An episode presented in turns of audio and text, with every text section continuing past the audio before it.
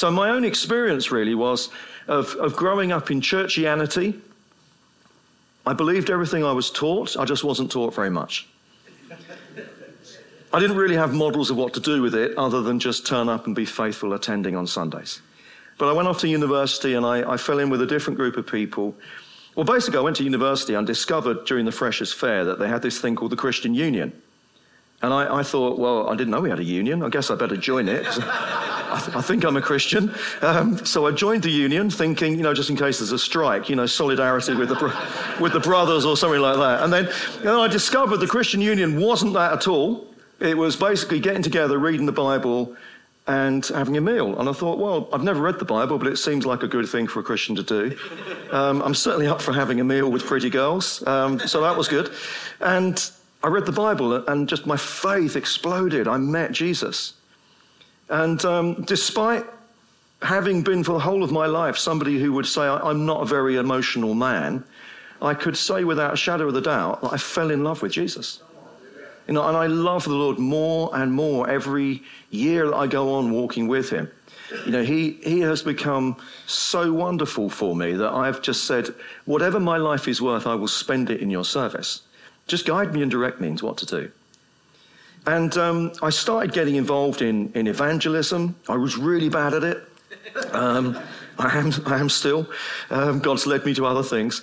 But I, I was passionate that, God, you, you, know, I know my life has been changed by reading the Bible, but I'm reading the Bible with all these other people, and they don't seem to be changing.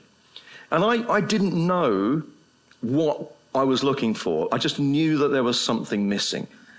And so it, it, had kind of become my prayer. Like, God, would you glorify your name through my life? Would you use me? Would you, would you reach these people in some way through me? Because I know you've put me into relationship with them, but it's not happening. It happened for me, but it's not happening through me. And um, this was in my second year as a student. I, I had this encounter with God. Um, I know now I was being filled with the Holy Spirit. At the time, I had no idea what it was. I'd not seen it in the Bible yet. I'd not um, heard about it from any other Christians. To my knowledge, I didn't know any charismatics or Pentecostals. One or two kind of crept out of the woodwork later. But I had this encounter with God. I was trying to go to sleep, and the Spirit of God was so powerfully present in the room that I felt this explosion of joy and peace in my heart. Now, as I said, I am not an emotional person to this day. You know, we're often watching TV, and, and, my wife, you know, we're watching something on the television, and I just look at her and she's crying. And I think, oh no, what's wrong?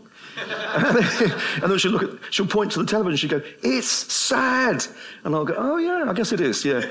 Yeah. So I, yeah, basically, in terms of emotions, I am like a brick. Okay, I'm, I'm working on them. I had a feeling once. I said to my wife on our wedding day, I love you, and if it changes, I'll tell you. But basically, just take it, live in it, you know. I'm just, I'm really just not very expressive. But I was overwhelmed by this sense of love and joy that the Lord had for me and that I had in Him. And um, for me, that was a total, um, well, total turning point, really. And I came to realize as I read through the scriptures that the Bible assumes fullness for those who follow Jesus. Uh, I just want to give you just a few quick passages before we turn to our main section today. But in um, Hebrews chapter 6, this is actually an argument about something else. It's an argument about whether or not people can fall away.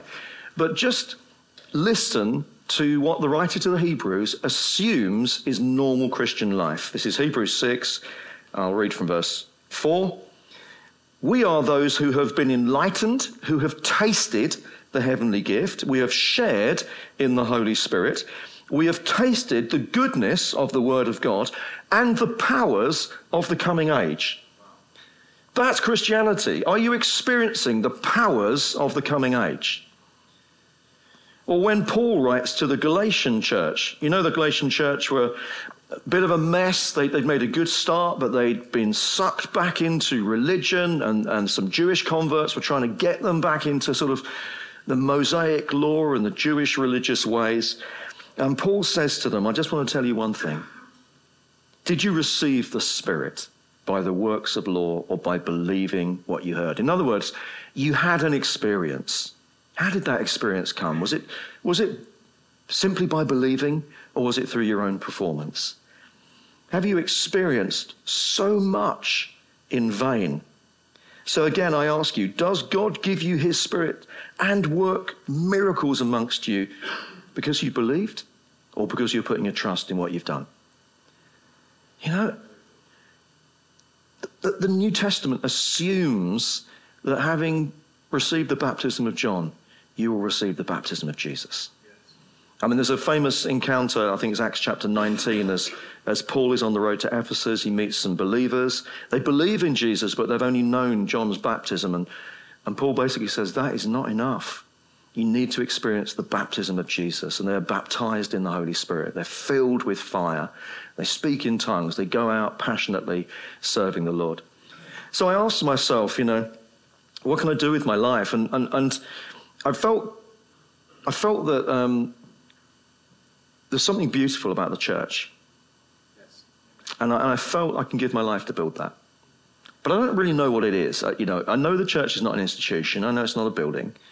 Um, but I've come to believe it is this people that gather around this experience of the Lordship of Jesus, who died for us, rose for us, saved us, then filled us with his spirit so we can continue his mission on the earth.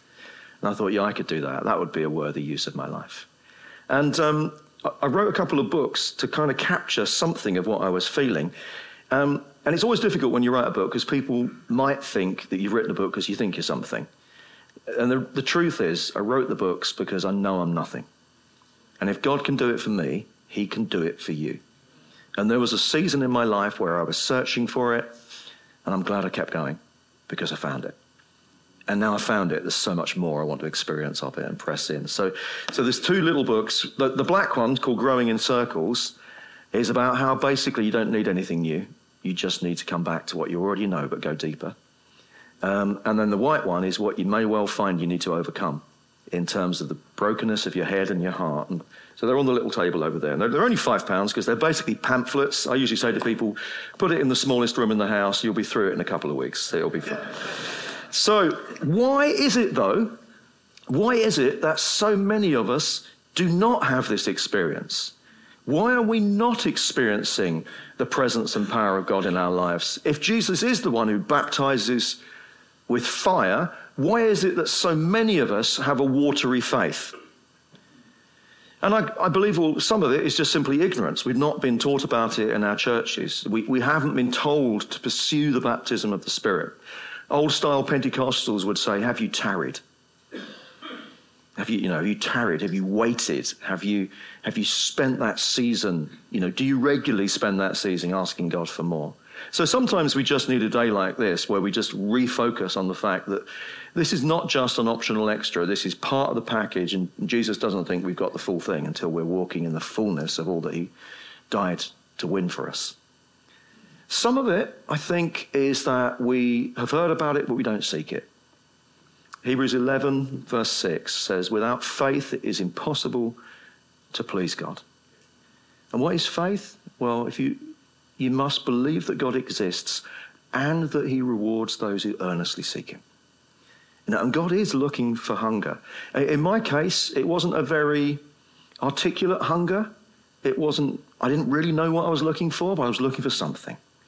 And God, in His grace, will sometimes just ambush us and give us something. But, but He wants us to pursue Him.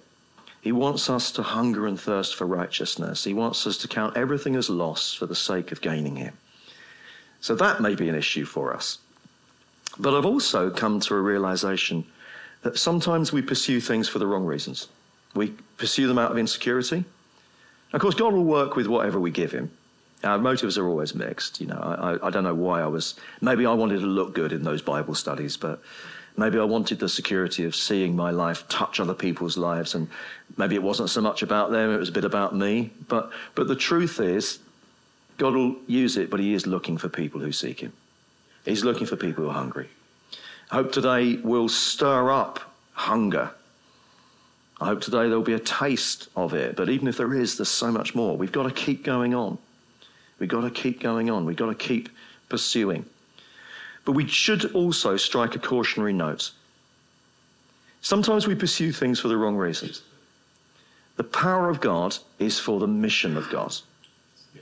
And so, if you want to go for this, what I would say is don't seek the experience, throw yourself into the mission of God.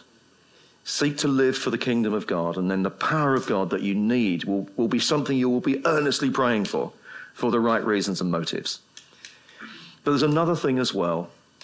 We regularly see anointed leaders fail and fall. And when you just got to be anywhere near Christian Twitter, it, like at the moment, it's heartbreaking. It feels like it's one a week or, or you know one a month maybe. We just see them again and again and again. Another story of an anointed person who's fallen. Now, I, I think often that is spiritual warfare, but I think often it's a pursuing of the Spirit for the wrong ends. It's a using of the power of God, a using of the anointing, not a submission of the anointing.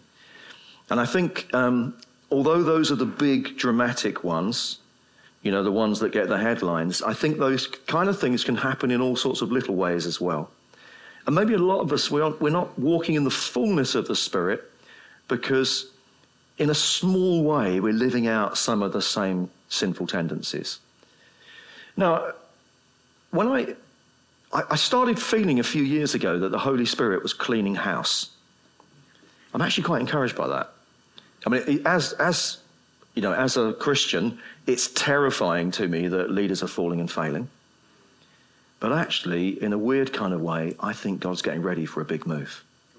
I think He's kind of like, He's saying, I'm, I'm going to I'm gonna position new leaders. I'm going to put people in place that I know can be trusted with the things of God because there's so much more I want to bring. I don't think we're there yet, but I think we're beginning to sense that something's just over the horizon, and we're beginning to, to think that all of those prayers for all of these years are not going to be in vain. They're going to give, you know, when you pray like that, heaven will answer.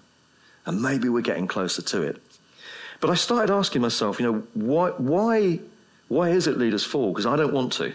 I don't, you know, I, I want to learn from bad examples so I don't repeat them.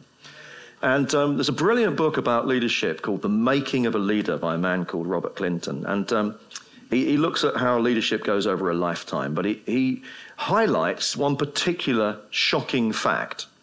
So in the Bible, there are about a thousand people who are identified as leaders. You know, people who are individual personalities that we can see a leadership gifting or anointing upon them. And um, of those, probably about 49 to 50, we have enough of a biography that we can look at the trajectory of their life and we can see how they lived out their leadership over a longer period of time. In other words, they don't, they don't just kind of like swim into focus in the story and then swim back out again. But we've got enough data to make a, um, an assessment of them. And the scary thing is, is Robert Clinton says two thirds of those people don't end well. Some of them limp across the line, like David. You know, started brilliantly, you know, fantastic, man after God's heart, front row in heaven, I'm sure. But he doesn't quite end well, does he? You know, there's the whole Bathsheba thing. There's the murder of Uriah the Hittite. He, he has too much blood on his hands and he can't build the temple. There's Solomon, wisest man who ever lived.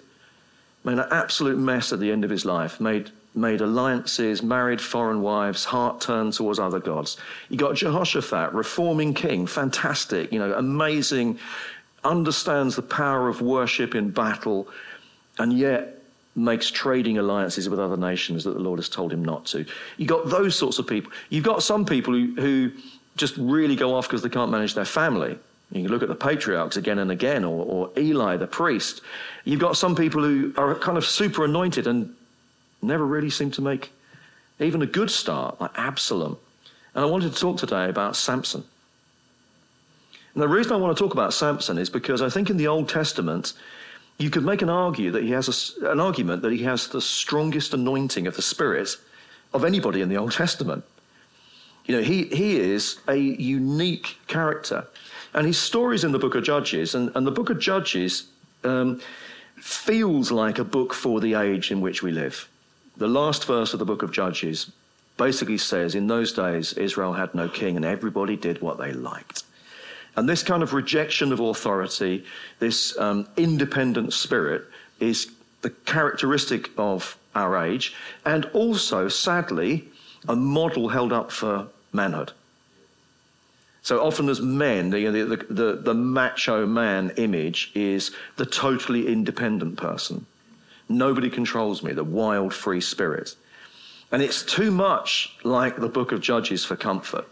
Now, in Judges, what we get is the story of how God's people either forget about him completely or come to think that the blessings and benefits of being his are something that they deserve to have by right. And so they cheapen it. And again and again, you see at least seven cycles of this that the, the land is at rest, the people are enjoying the blessing of God. They forget God and they turn against Him. And in their rebellion, they step out from under God's covenant protection. And so the Lord allows their enemies to come upon them. They begin to experience pain. And they remember God, they cry out to Him in repentance. He raises up a Savior, a rescuer. Uh, they're called judges and then the, the enemy is defeated, the land returns to rest. But then the whole thing happens again. They forget God, they cheapen the covenant, and then they kind of go. There's at least seven cycles like that. And the last and the worst of it is the story of Samson. Now, um, there's lots of judges that you'll know, like Deborah and Gideon, you know, be familiar perhaps with some of their stories or recognize their names. Samson gets four whole chapters. Okay, this is a fairly significant thing. And um, although he is somebody that God uses, and although he is therefore somebody that we can look at and learn from, and um, Hebrews sort of celebrates him in passing, he isn't, I would suggest, a type of Jesus. You know, a lot of commentators like stand themselves on their head trying to interpret whether we're meant to you know, how do we learn from this incredibly anointed man? I would suggest that Samson is a type of the church. It's a, it's a warning to the church about not receiving the power of God and then squandering it in our lives. Because God still sends the Spirit. You can't be a Christian without the Holy Spirit coming into your life, you know. And God has sent waves of revival and renewal. We're, we're privileged to be living in days where we can talk about these things. The church knows about them and we can pray for the fullness of the Spirit. But the question is, are we going to live in the fullness of the Spirit or are we going to waste it? You know, I do not want a Samson life and I don't want a Samson church. You know, we, we need to kind of learn from these lessons so that we can step into the fullness. Now, um, the encouragement actually is that the first chapter of Samson's story, which is Judges 13, um, breaks the pattern that has been established by the book of Judges. Because throughout Judges, remember when people do evil in the sight of the Lord and they begin to experience pain, they repent and they turn back to the Lord, and that's how he raises up a savior. On this particular example, it says this Again, the Israelites did evil in the eyes of the Lord so the Lord delivered them into the hands of the Philistines for 40 years, and it says nothing about them remembering, repenting, and returning, and yet the Lord does it anyway. the Lord is gracious. You know, sometimes we're not even looking for him, but for his own purposes, he just decides he's going to ambush us. And he's going to come, he's going to restore us. And um, the stories interesting. It's, um, it's one of the many stories in the Bible about God bringing life where there was no possibility of life. You know, barrenness, infertility, and um, the woman who's never named, probably because, you know, her shame was so well known in the village that everybody just, you know, her, Manoah's wife, the one who can't have children. We never have her name. But it says that she was barren and childless and the angel turns up and says, You're barren and childless. Like sensitivity from angels, not, not always their strong point. But, but basically, the angel is drawing attention to her state. There is something about this state of barrenness and desperation that breaks the heart of the Lord. And I think if we, if we really want to see breakthrough in our own lives, recognize the poverty of our, of our experience, that's a good start. The Lord is attracted to desperate prayers. And so the angel comes and says, You will have a child. And you'll probably know the story even from Sunday school. The child is to live under a vow touch no dead thing, drink no alcohol, cut no hair. That, that's basically the, you know, that's the line that Samson is meant to live under. And it says at the end of the chapter, the Spirit of the Lord began to stir in him. Now, once we read into his story, we're going to do a little, little bit of a you know, Robert Clinton bio search, we're going to go straight over the whole of his story rather than look into the passage line by line by line. But chapter 14 begins like this Samson went down to Timnah, that's enemy territory where the Philistines are.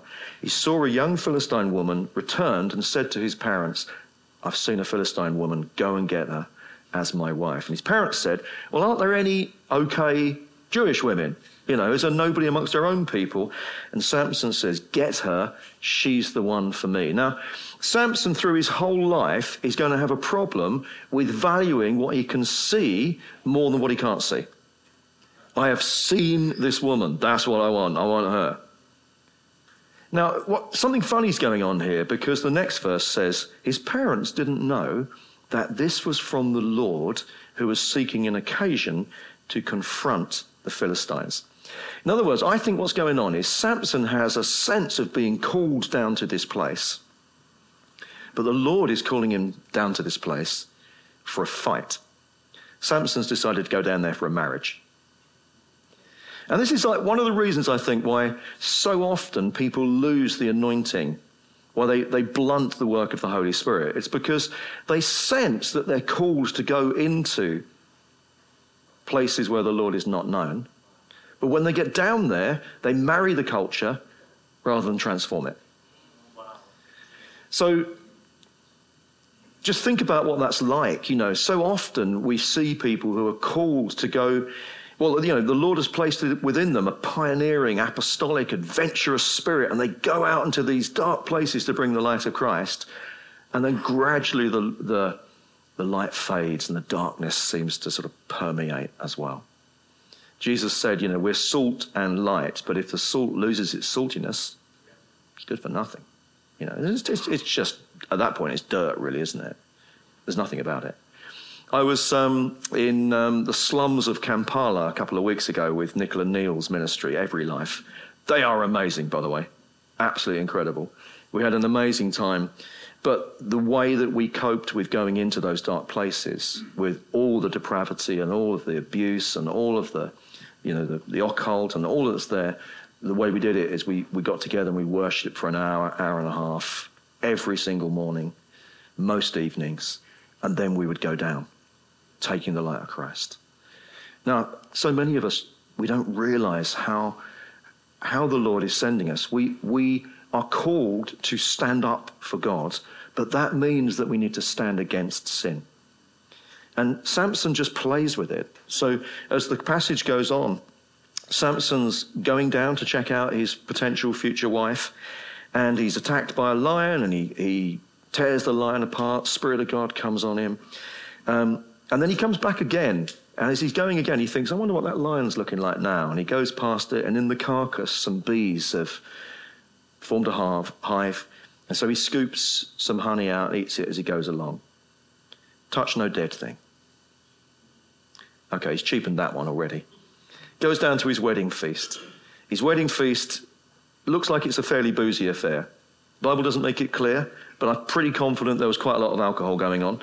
He doesn't have any friends, by the way, so they provide 30 friends for him to celebrate with him. And he, he comes up with this ridiculous riddle game. You know, out of the eater, something to eat, out of the strong, something sweet. What am I talking about? 30, 30 garments of clothes are at stake here. Of course, they think this is completely unfair. I mean, how on earth could you answer a riddle like that? And so they put pressure on his wife. And eventually, they, you know, she, she comes and asks him, Tell me the answer. And he says, I won't. And she just nags and nags and nags. Eventually, they put her on the spot. And the, the Philistines say, If you do not get the answer out of your husband, we will burn you and your, hus- and your father to death. So she comes back to Samson and she, she basically drags him down. She wears him down to the point where he goes, All right, you know, and he tells her the story.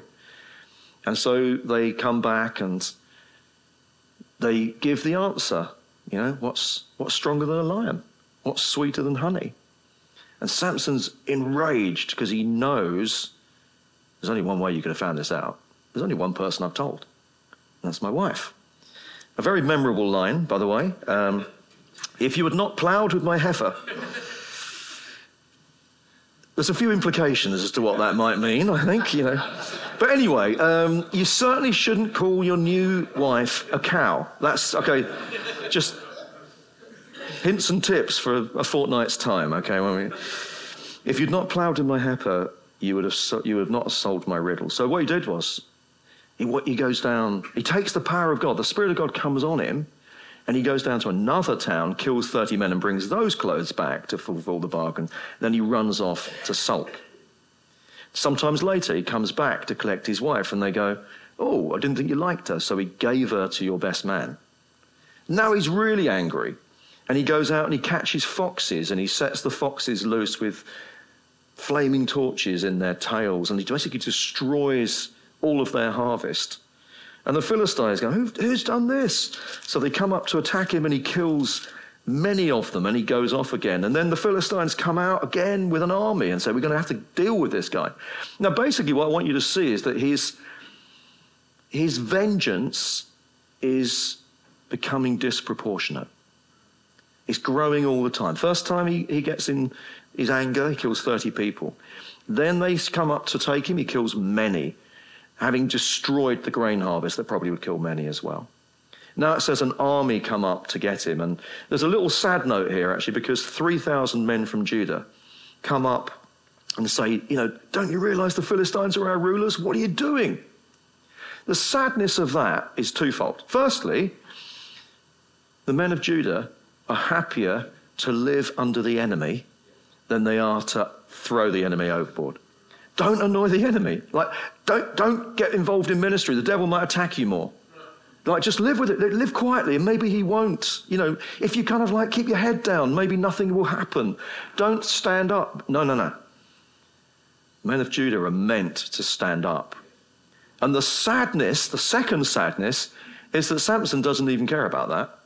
God has given him an army. There's 3,000 men here that if he could just cast vision and inspire them, what difference would that make? But he's so self centered that he doesn't even think he needs anybody else. And he basically says to them,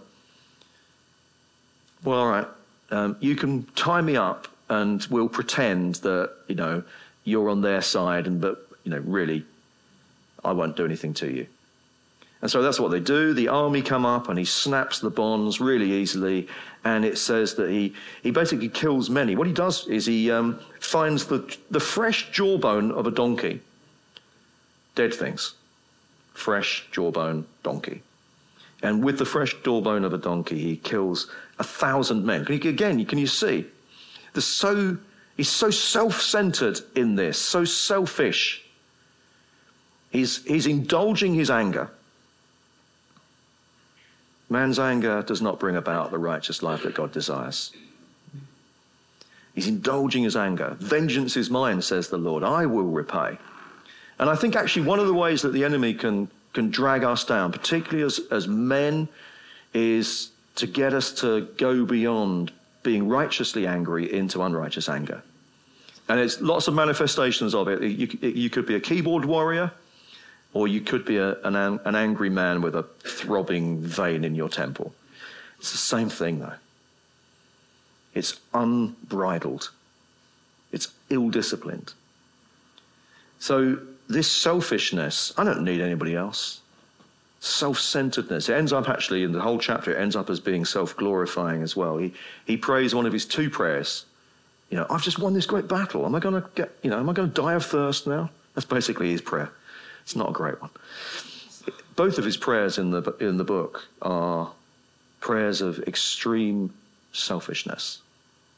So God is calling us to stand up, to go into enemy territory and take it back. But that means standing against sin. And he is calling us to surrendered lives where by word and deed, in motivation and intention, we are not self centered, self glorifying, building our own kingdoms. It's to live for the kingdom of God. Now, you'll probably know the last part of his story the best. And again, it's a, it's a terrible indictment, really, on a life if the worst part of your life is the bit that you're known for.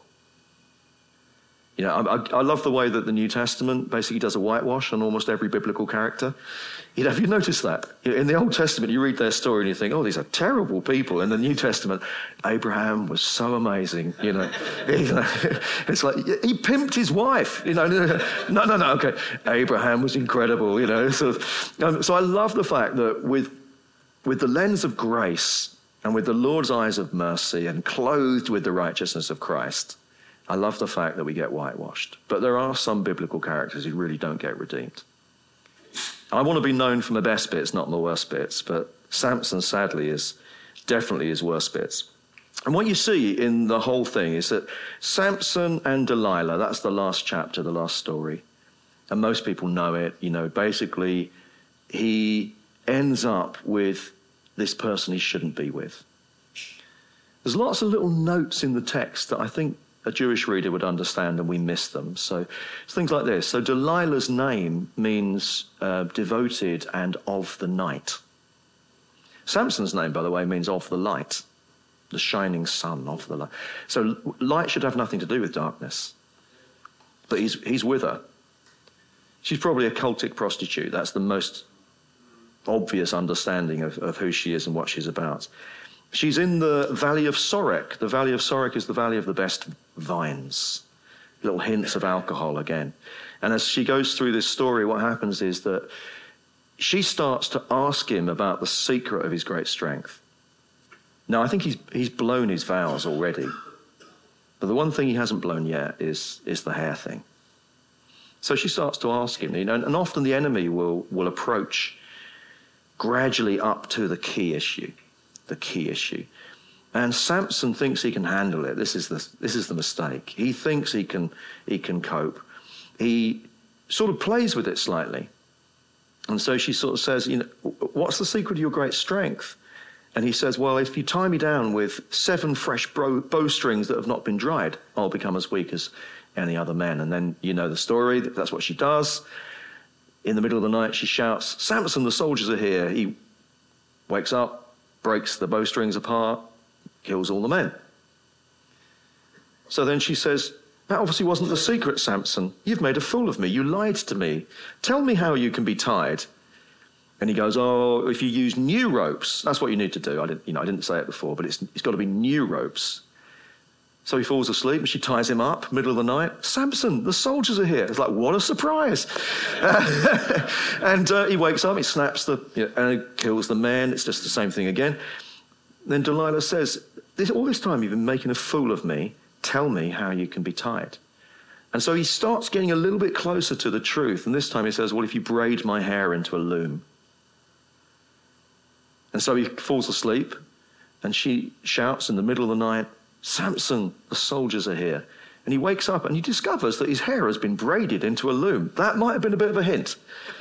If he hadn't took the other hints, that was probably a good one. So he breaks up, he, he wakes up, he breaks the loom, kills the men, and she's still getting on with it. And so she's then saying to him, How can you say I love you when you won't confide in me? This is the third time you have made a fool of me. I would actually say it's the third time she's made a fool of him. What's happening in this is she's wearing him down. She's getting closer and closer to the truth. He's giving her more and more each time. He's conceding ground. And eventually he tells her about the Nazarite vow. And it says that she saw that he had told her everything. You know, there's a point in your life sometime where you're just, you're wide open. And that's the time the enemy will get you. So she sends word to the rulers of the Philistines Come back once more. He has told me everything. And it says, after putting him to sleep on her lap, probably a suggestion of alcohol again, she then gets somebody in, they shave his hair off, his strength left him. And then when the Philistines come this time, he gets up and he can't do anything about it. And they take him and they blind him. And the end of the story is they put him in their temple and they mock him. Now, I know the end of the story is actually his hair starts to regrow. And the Lord gives him, like, as it were, one final moment of doing something. But the image that sticks with me is the image of Samson, blind, enslaved, and with the glory of the Lord shaved away. And it's kind of like when I pray about the church, sometimes that's what it feels like. You know, I look at the church and I, I, I look at, you know, I, some, sometimes my own local church, sometimes the national church, sometimes the church in the West. There's so many times I look at it and I think, the glory of the Lord has departed. And, and people are not running. The demons do not flee. People are not running to Christ. The enemy is not afraid. Where's the power gone? And well, have we played with evil? Have we toyed with it? Have we tolerated it? Is there a good enough churchianity where you can be good enough, presentable enough, that you can survive? Maybe the presence of God isn't powerful enough in our churches yet for us to be convicted of our sins. You know, when was the last time you were convicted? And by convicted, I don't mean you had a vague idea that you probably should try better. You know, when was the first time that the Word of God pierced your heart and you thought, Lord, I must, I must be holy. I must be holy, and I can't by, except by your grace. It's such a significant thing. You know, I, I think the, the mistake that Samson makes is he tolerates the slippery slope. And slippery slopes are totally avoidable until you start going down them. And as you start going down them, you pick up momentum and they become harder and harder and harder. And, and I believe that these leaders that we're seeing falling didn't start out as wolves.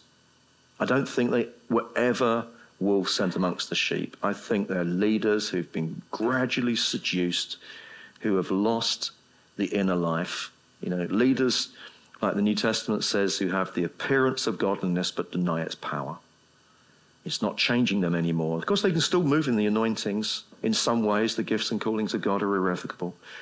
You know, often people get to the stage where their, their notoriety and their, and their anointing and their learned experience is enough to make something happen in the room. But there's nothing happening in their heart. You know, you're probably not anywhere near that. I hope by the grace of God, I'm not anywhere near that.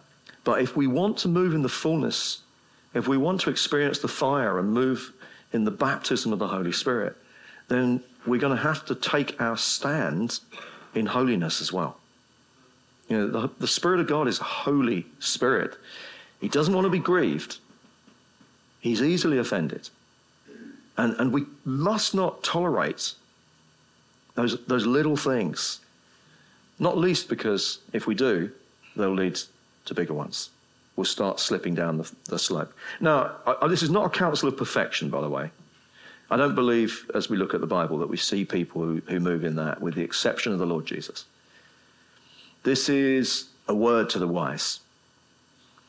Um, Martin Luther, uh, the great German reformer, said, You cannot stop the birds flying over your head, but you don't have to let them make a nest in your hair. It's like you, are not you know, you are not going to live a life free from temptation. Even Jesus didn't. Jesus was tempted as we are, yet without sin. But the difference is, what's your attitude? You know, are you a soldier who fights it immediately? You know, do you do you take those thoughts and, and do you make them captive, obedient to Christ? Or do do at some level, you know, do you enjoy the fantasy? Do you enjoy the temptation? Do you indulge it? Do you play with it? Do you tiptoe towards it just to see what it might be like? That's the Samson mistake. God is calling his church to holiness. He's calling his church to hunger. He's calling his church to humility. And that's, that's us. That's us.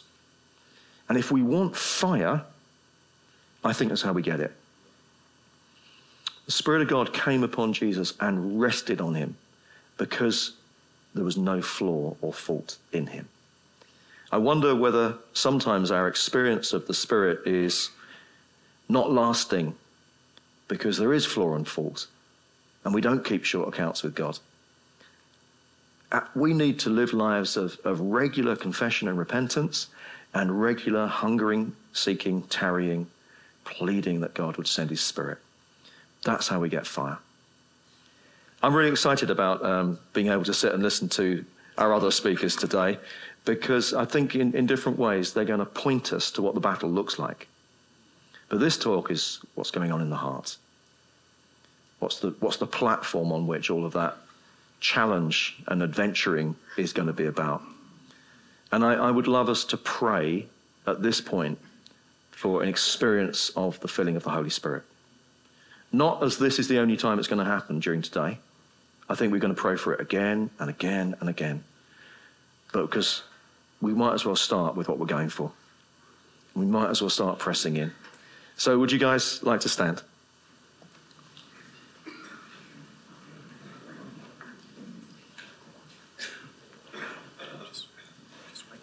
Yes, we'll just wait. Yeah, thanks.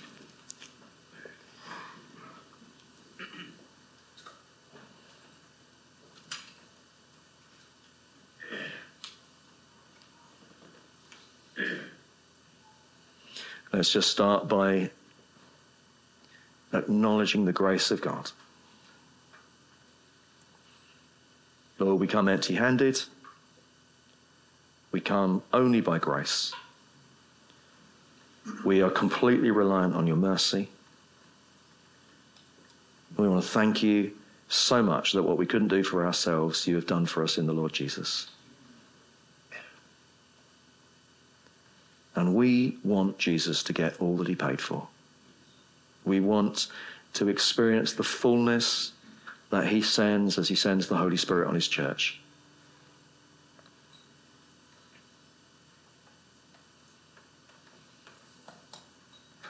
And so I just invite you to a few moments of complete honesty before the Lord. It's your personal relationship with him that this day is all about.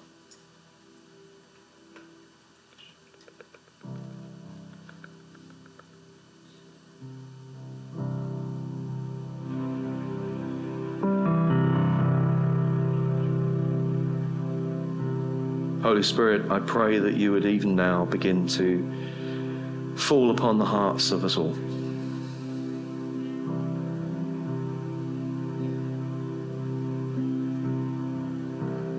I was thinking in a, in a, in a way that doesn't condemn, but that um, invites, that the Spirit wants to show us again the poverty of our experience and call us again to believe for more.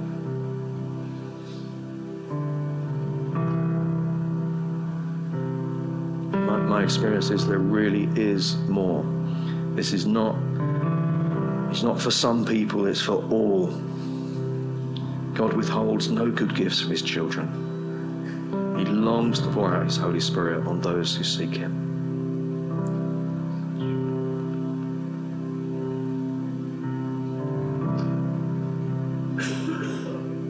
Lord, we need you.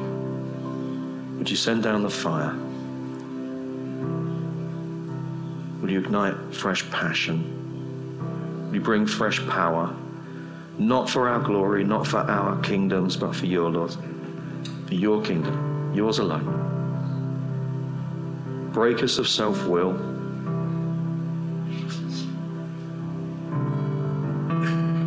Teach us to seek holiness and not to tolerate sin.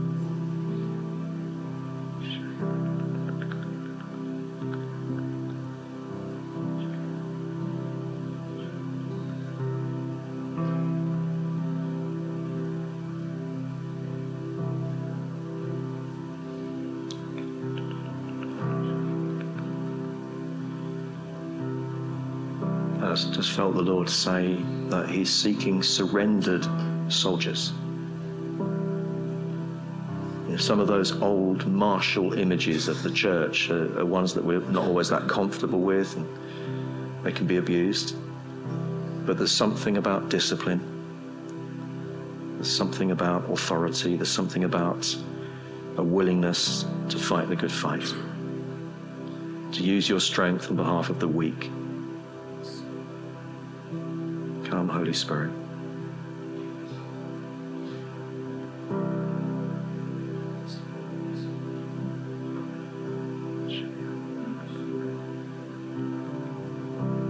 More of you, Lord.